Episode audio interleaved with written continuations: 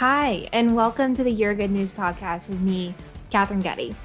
It's easy to believe the news around us that the world is dark and the future is the same. But what if we chose something different? What if we chose to find the good news in each day? This podcast is a collection of interviews with friends, mentors, colleagues on their good news. From business to health to politics and everything in between, it's my hope that you leave with a boost and find your good news.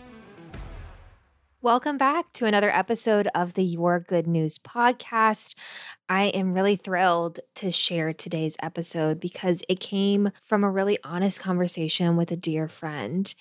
So, as we start each episode, here's a dose of good news. For today, I want to say that my good news is gathering together. You know, over the last 18 months, gatherings of any size have been, for many of us, off limits due to COVID. But as we begin to return to some sense of normalcy, I think we're all seeing a bit more of those holiday gatherings and time to connect with old and new friends alike. And I record today after four days of gatherings, which for a lot of us feels overwhelming. And, you know, my mindset for most of the day had really been in that overwhelm that I'm exhausted or, ugh. But as I sat down to prep for this episode, I just took a moment to be grateful. Grateful for the chance to just sit around a table and share memories. Grateful for those funny things that happen at gatherings. Grateful for the time to actually see someone not via a Zoom background.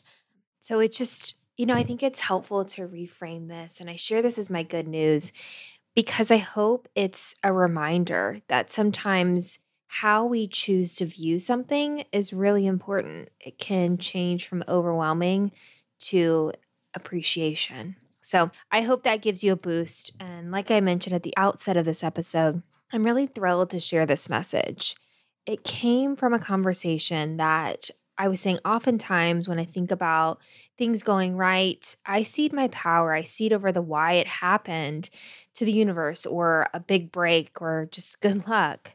But on the flip side, when things aren't going right or something takes me down a path that I didn't expect, I'm quick to blame myself or speak ill of the experience, speak negatively of my work product. And why do I do this? Why not believe that in consistently showing up, you're going to create those big breaks? That consistency is key. And I think, what if I chose to believe when things were going right, that was a result of showing up for myself and for my future? You know, you think about this kind of came to mind of of working out there's not always going to be an amazing workout. Sometimes you're just going to have those workouts that are consistent but it builds on each other. Maybe you're getting that one extra rep in, or you're stretching more than you were before and have more flexibility. It builds over time. You know, I think I do a lot of the negative, probably self talk or the ceding of the power because, you know, it's easier to do that. It's easier to say, oh, something else is in control or someone I can blame myself and try to control a situation. It's not really the reality. I think if I say anything a thousand times today, and I hope it kind of resonates for you as well, is the importance of just showing up for ourselves day after day and the dividends that that will pay not only in your own life, but for others. So, how does this message connect for you? Are there areas where maybe you can reframe or find some gratitude in your journey? So thanks for joining this week. Like I say each week, if you liked, please share, subscribe, and join us for next week for another episode of the Your Good News podcast.